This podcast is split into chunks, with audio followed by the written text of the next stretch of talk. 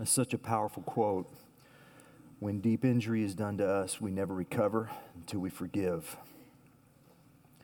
Forgiveness does not change the past, but it does enlarge the future.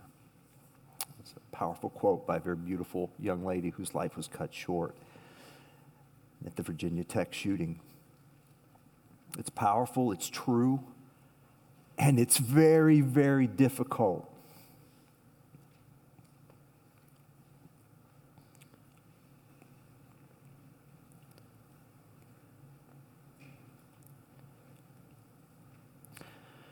Forgiveness is hard.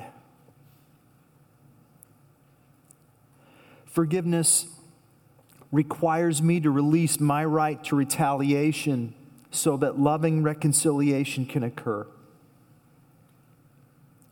Forgiveness refuses to make people pay for what they did.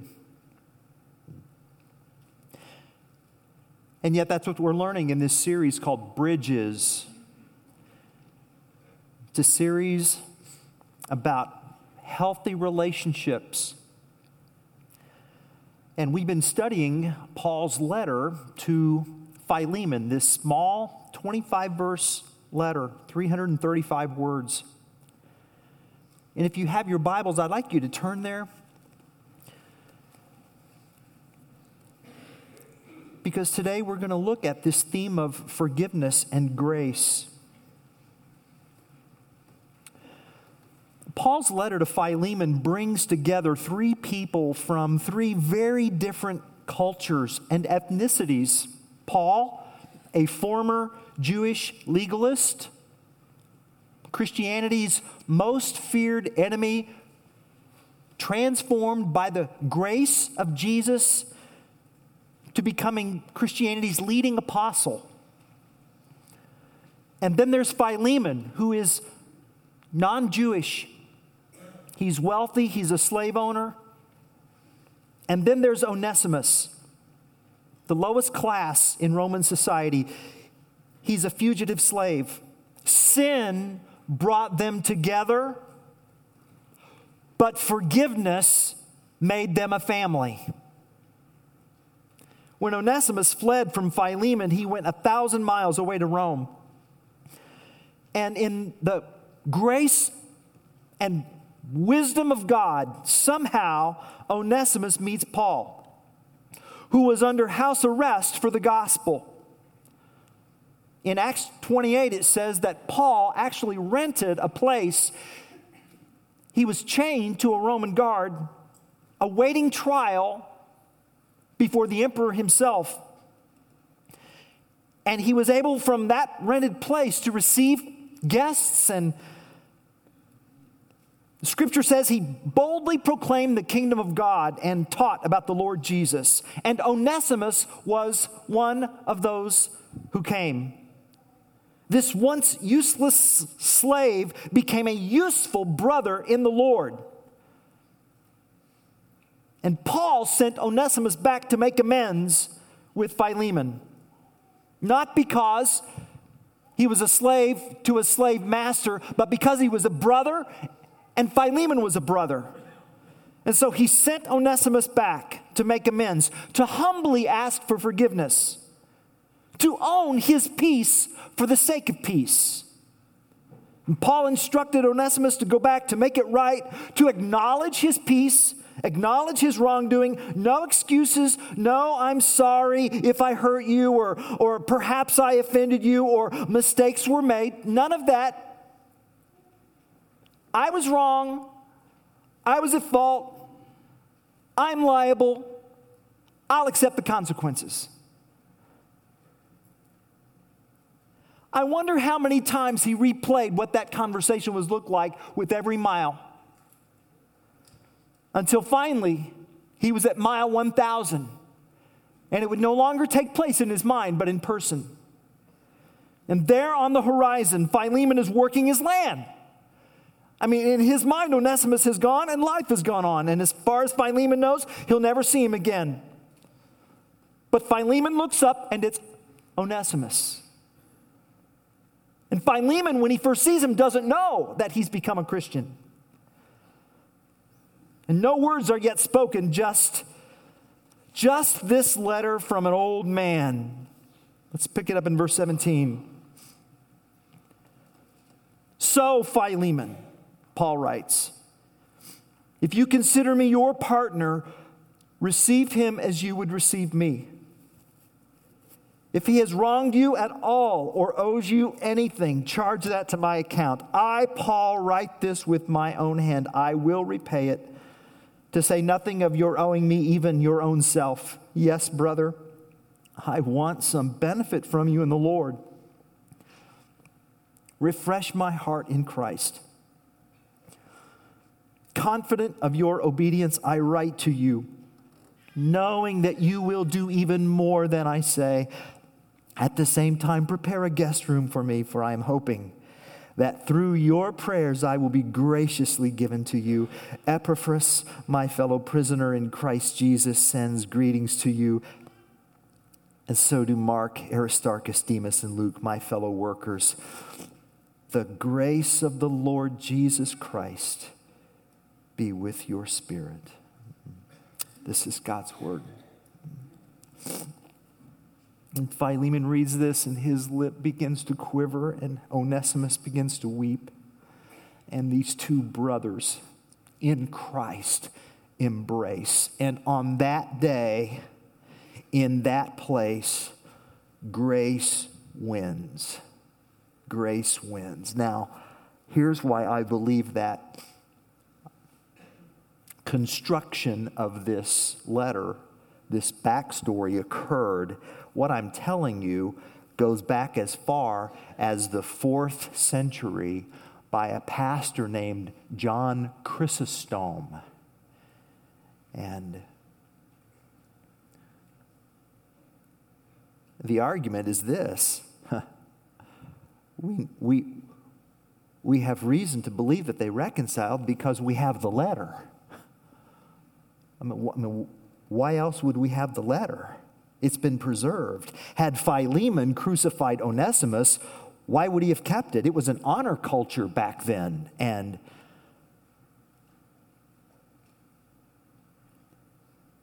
Philemon read this, though, not as a personal request from an old man who was a prisoner. That's not why he kept it. And you see, Paul wasn't merely sending a memo with his personal preference about what he thought Philemon should do. Philemon kept this because it was, in fact, the Word of God. What Onesimus gave him was not just a request from an old friend, it was the very inspired Word of God. And God's word was calling on Philemon to, to trust the Lord. God's word was telling Philemon to remember your primary identity. Your primary identity is not that of slave, owner, or businessman, or husband, or father. Your primary identity, the first answer to the question, Who am I? It's not your job, not your race, not your gender, not your nationality. These aren't first, these are not foremost. Your first and primary identity is who you are in Christ, and who you are is a brother. Before you're anything else, Philemon, you're a brother in Christ. The world says you are this, but God's word says otherwise. You are someone who loves. You are someone who refreshes the hearts of others. Verse 7 The hearts of the saints have been refreshed through you. Oh, Philemon, when you walk in the room, it's always the first of May. Every day is the first of May when you walk in the room. Only a brother or sister in Christ lives this way. And, and Philemon, the Onesimus who stands before you is not the same Onesimus who left you. Onesimus' primary identity is not, is not that of a Roman slave. His primary identity is brother in Christ. So receive him as you would receive me.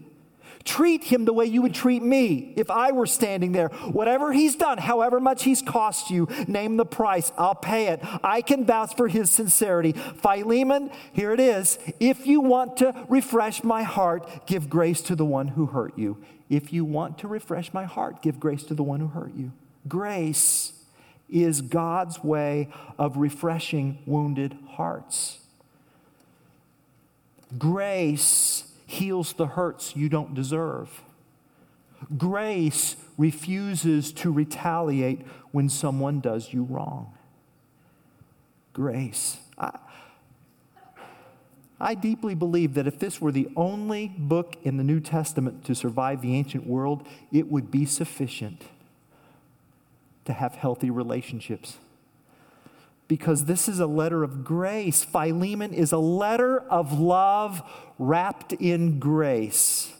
There's love in, as the meat of this letter. Love, verse 5. Love, verse 7. For love's sake, verse 9. Beloved brother, verse 16.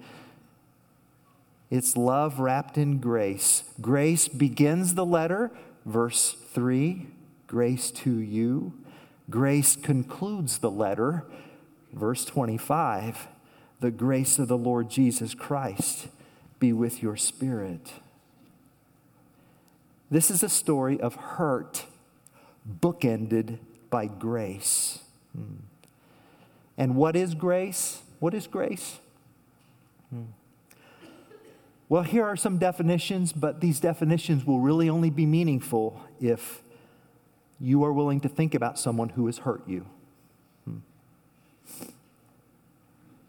Someone who needs your forgiveness, someone who needs your grace. Do you have that person in mind? Hmm.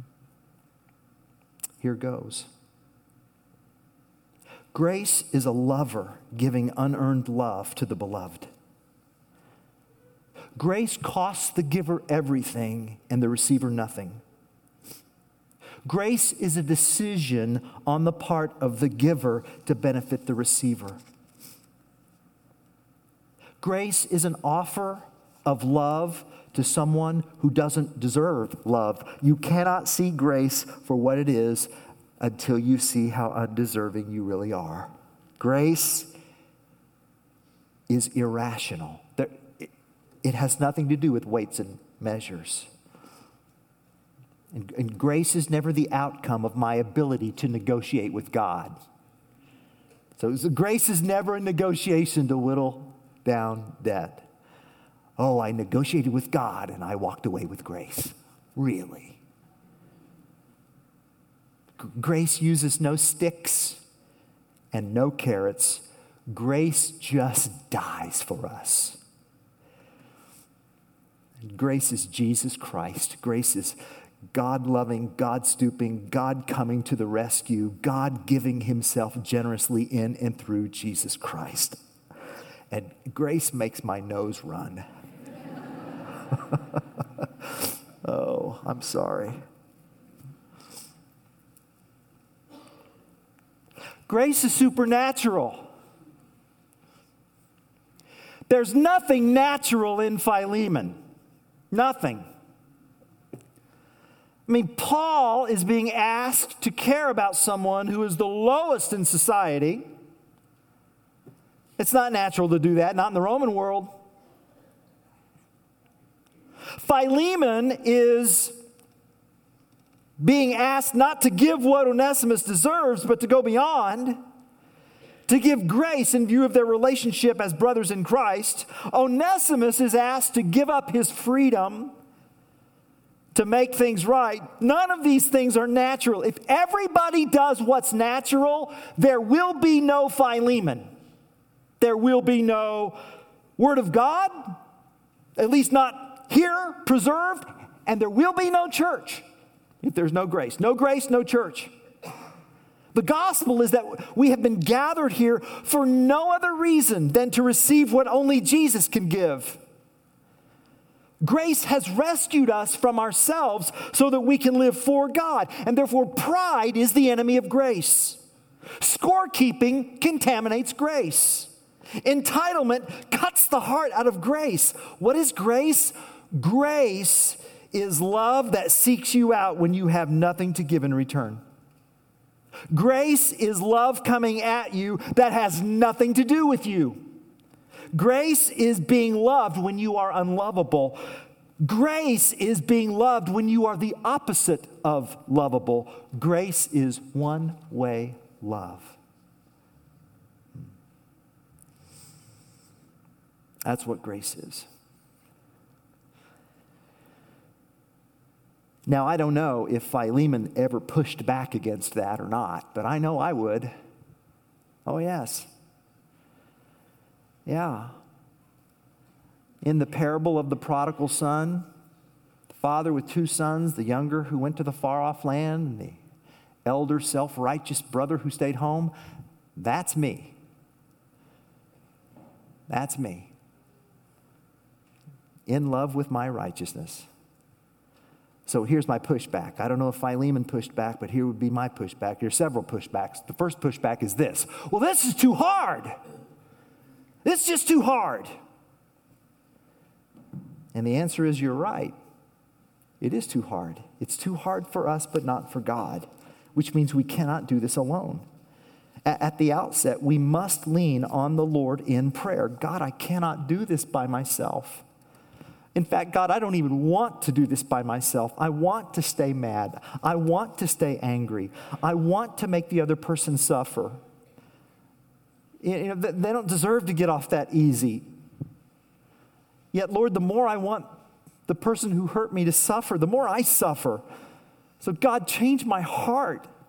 Help me want to make peace. Help me want to offer grace. Soften my heart so that I can give grace and show love. So, so you see, see, forgiveness doesn't start with the person who hurt you, it starts with the God who created you, the God who loves you. The, the battle in the fight against bitterness is not over the command to love. It is the command before the command to love, the command to believe. The basis of gospel love is not willpower, it's belief. Belief that God loves me, belief that He gave Himself for me, belief in the transforming power of Jesus to change me and to change this situation Faith is what's at issue here. So, do you believe? Do you? Well, there's another pushback, and it go, comes in the form of this question How do you expect me to forget? You know, forgive and forget. How do you expect me to forget? God's not asking you to forget. He's not. Forgiveness doesn't mean we get amnesia about someone's evil. The fact of the matter is, you can't forgive what you've forgotten. You forgive because you remember. It was real. It hurt. You hurt. In Isaiah 43 25, God says, I will not remember Israel's sins. He doesn't say he cannot remember Israel's sins. He says he will not remember our sins. He's choosing to forget. I am choosing not to hold this against you. To, to say that God forgets is to say that he feels about us the way he would feel about us if he had forgotten. And for us, that takes time. So we shouldn't make forgetting a test of forgiving. And then there's still another pushback, right? You know, what it comes in the form of this question What if someone doesn't want to be forgiven? Should, should we waste our forgiveness on someone unrepentant? I'm thinking of the white supremacists in Charlottesville who were chanting, You will not replace us. They don't care if I forgive them. They don't care. So then why should I bother? You know why I should bother? For my own peace of mind. That's why. So that I won't drown in my own misery, Someone once said that unforgiveness is like drinking poison and waiting for the offender to die. And someone else said, if you do not transform your pain, you will surely transmit it. That's why Paul says in Romans chapter 12, verses 18 to 21 if possible, so far as it depends on you, live peaceably with all. Live peaceably with all. Beloved, never avenge yourselves, but leave it to the wrath of God, for it is written, Vengeance is mine, I will repay, says the Lord. To the contrary, if your enemy is hungry, feed him. If he is thirsty, give him something to drink, for by doing so you will heap burning coals on his head. That refers to the red face of shame. Do not be overcome by evil, but overcome evil with good. Now, to be clear, church family, to give grace doesn't mean you don't establish boundaries. And to give grace doesn't mean that the person shouldn't be held accountable before the law of the land. Uh, you know, there are good reason to confront wrongdoers, to, to wake them up to their real character, to move them, to repair their relationships, or, or at least to constrain them and to protect others from being harmed by them in the future. But you see, those reasons for confrontation are reasons of love. If you're not confronting them for their sake or for society's sake, but for your own sake, just for payback, the chance of the wrongdoer ever coming to repentance is virtually nil. Only when you've lost the need to see the other person hurt will you have any chance of actually bringing about change or reconciliation and healing. You have to submit to the costly suffering and death of forgiveness if there's ever going to be any resurrection. So there's several pushbacks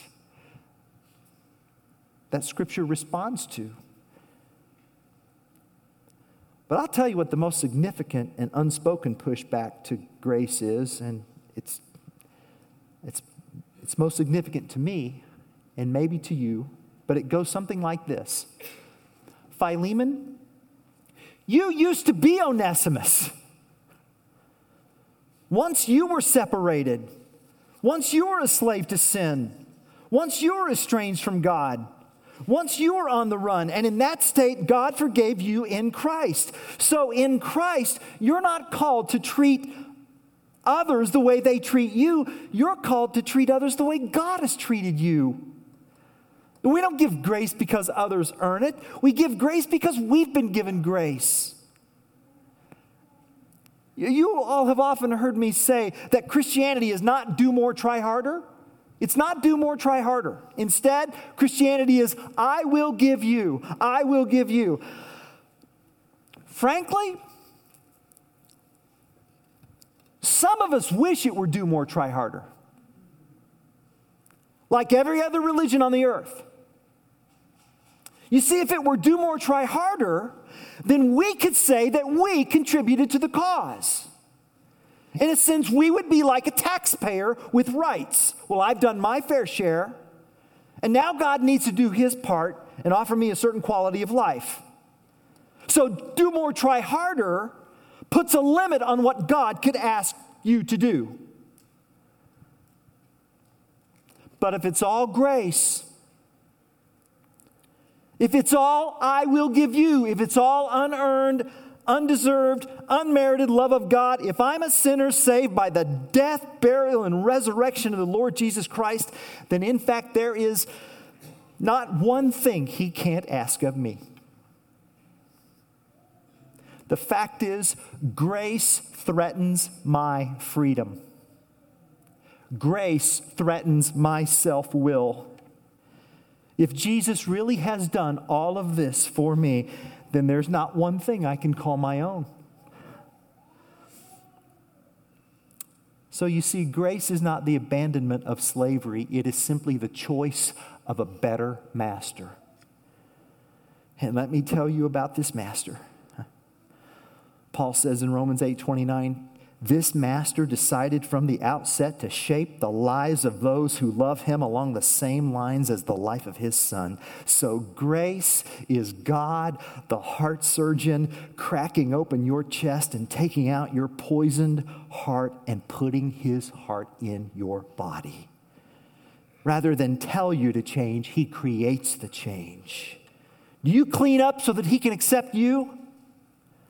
No, he accepts you and then begins cleaning you up. His dream is not just to get you into heaven, he wants heaven into you. And what a difference this makes. You can't forgive your enemy. You can't face tomorrow. You can't forgive your past. Christ can, and He's on the move, aggressively budging you from graceless to grace shaped living. Grace is Jesus. Grace lives because Jesus lives. Grace works because Jesus works. Grace matters because Jesus matters. In his death and resurrection, Jesus placed a term limit on sin and danced a victory jig in the graveyard. To be saved by grace is to be saved by Him, not by an idea, not by a doctrine, not by a creed, not by church membership, but by Jesus Himself and Philemon needs to know this and believe this and trust this and then act on it. And what Philemon does matters. You see, Paul is asking his heart to be refreshed by how he treats, how Philemon treats Onesimus. But it's not just going to be Paul's heart that's going to be refreshed, and it's not just going to be Onesimus' heart that's going to be refreshed. Look at verse 2 the church in your house, they're going to be refreshed by Philemon's grace. I mean, how is he ever going to preach on grace if Onesimus is in the front yard nailed to a cross? Others are watching, and they're going to do what the leader does. And what they need is a leader who will model grace. Yes, yes, we need to read of grace in the pages of God's Word, and we need to see what God's Word looks like in the life of a leader.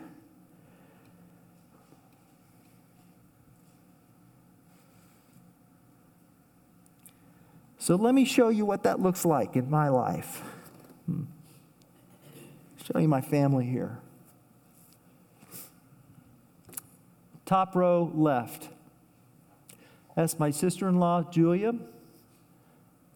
Next is my little brother, Rick.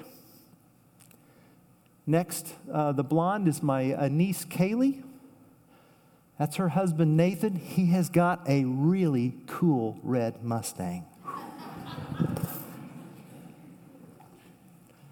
Next to Nathan is our, our younger son, Brandon. Next row in the pink is um, Nancy, that's my brother's mother in law. To the right is my brother, it's my older brother, Rob.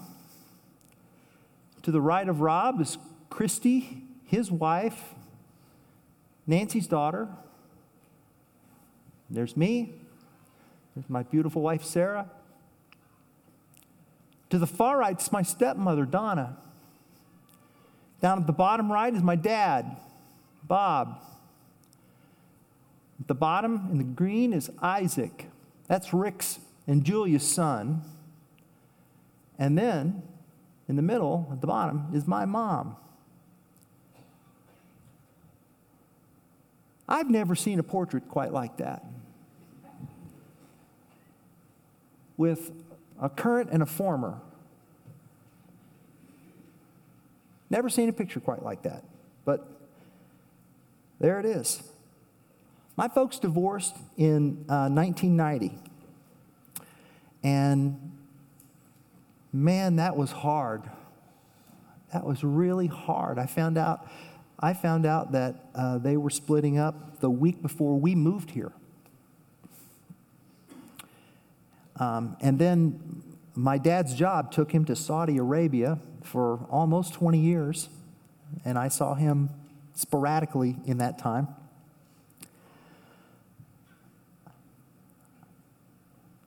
It was very hard the first few years, the first several years. But about 20 years later, there was kind of a reconciliation, I guess. And a few years ago, this picture was taken the day after Christmas Day at J.C. Penney's.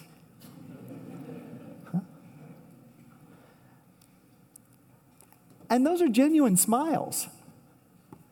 My mom and my stepmom picked out the pictures. What a thing of grace.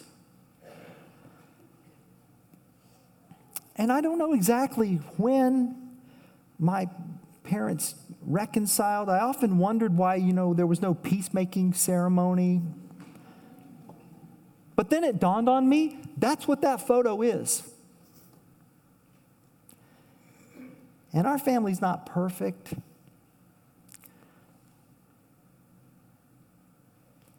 But grace is sufficient.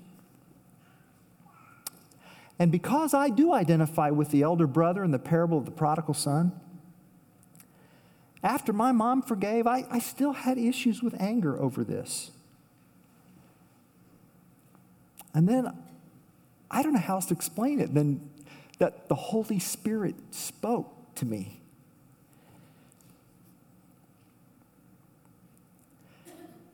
Randy, your mom has forgiven your dad. And she was hurt more than you. Now, what do you want to do?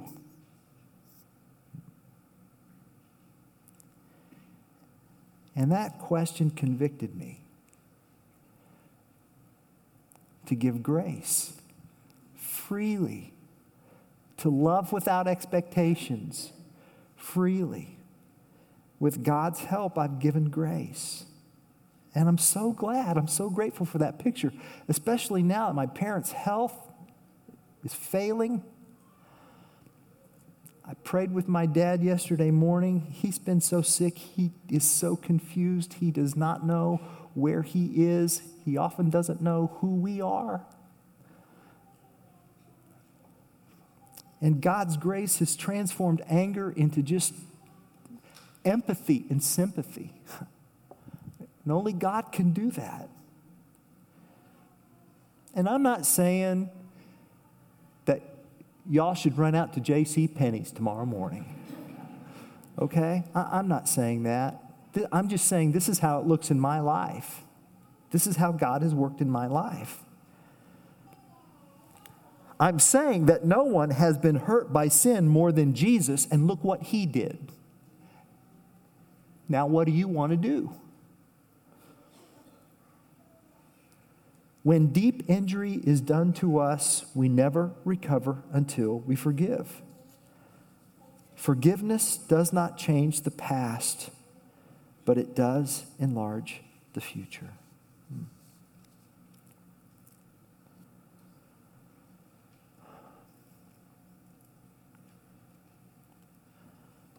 Corrie ten Boom was imprisoned with her family by the Nazis.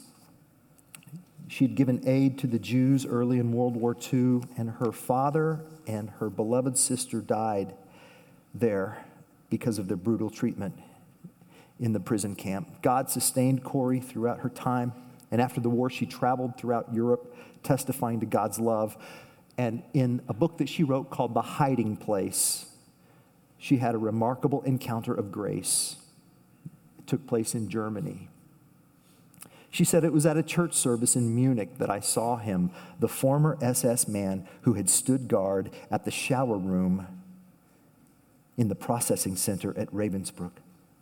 He was the first of our actual jailers that I had seen since that time, and suddenly it was all there the room full of mocking men, the heaps of clothing, Betsy's pain blanched face. He came up to me as the church was emptying, beaming and bowing. How grateful I am for your message, Fraulein, he said. To think that, as you say, he has washed my sins away, and his hand was thrust out to shake mine. And I, who had preached so often to the people in Bloemendaal about the need to forgive, I kept my hand at my side. Even as the angry, vengeful thoughts boiled through me, I saw the sin of them. Jesus had died for this man. Was I going to ask for more? So I prayed, Lord Jesus, forgive me and, and help me forgive him.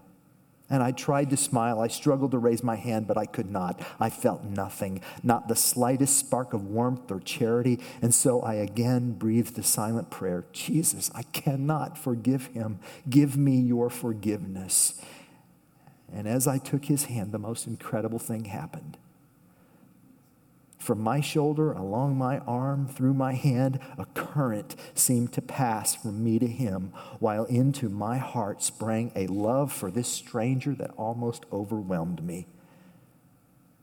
So I discovered in that moment that it is not on our forgiveness any more than on our goodness that the world's healing hinges. It's on Him.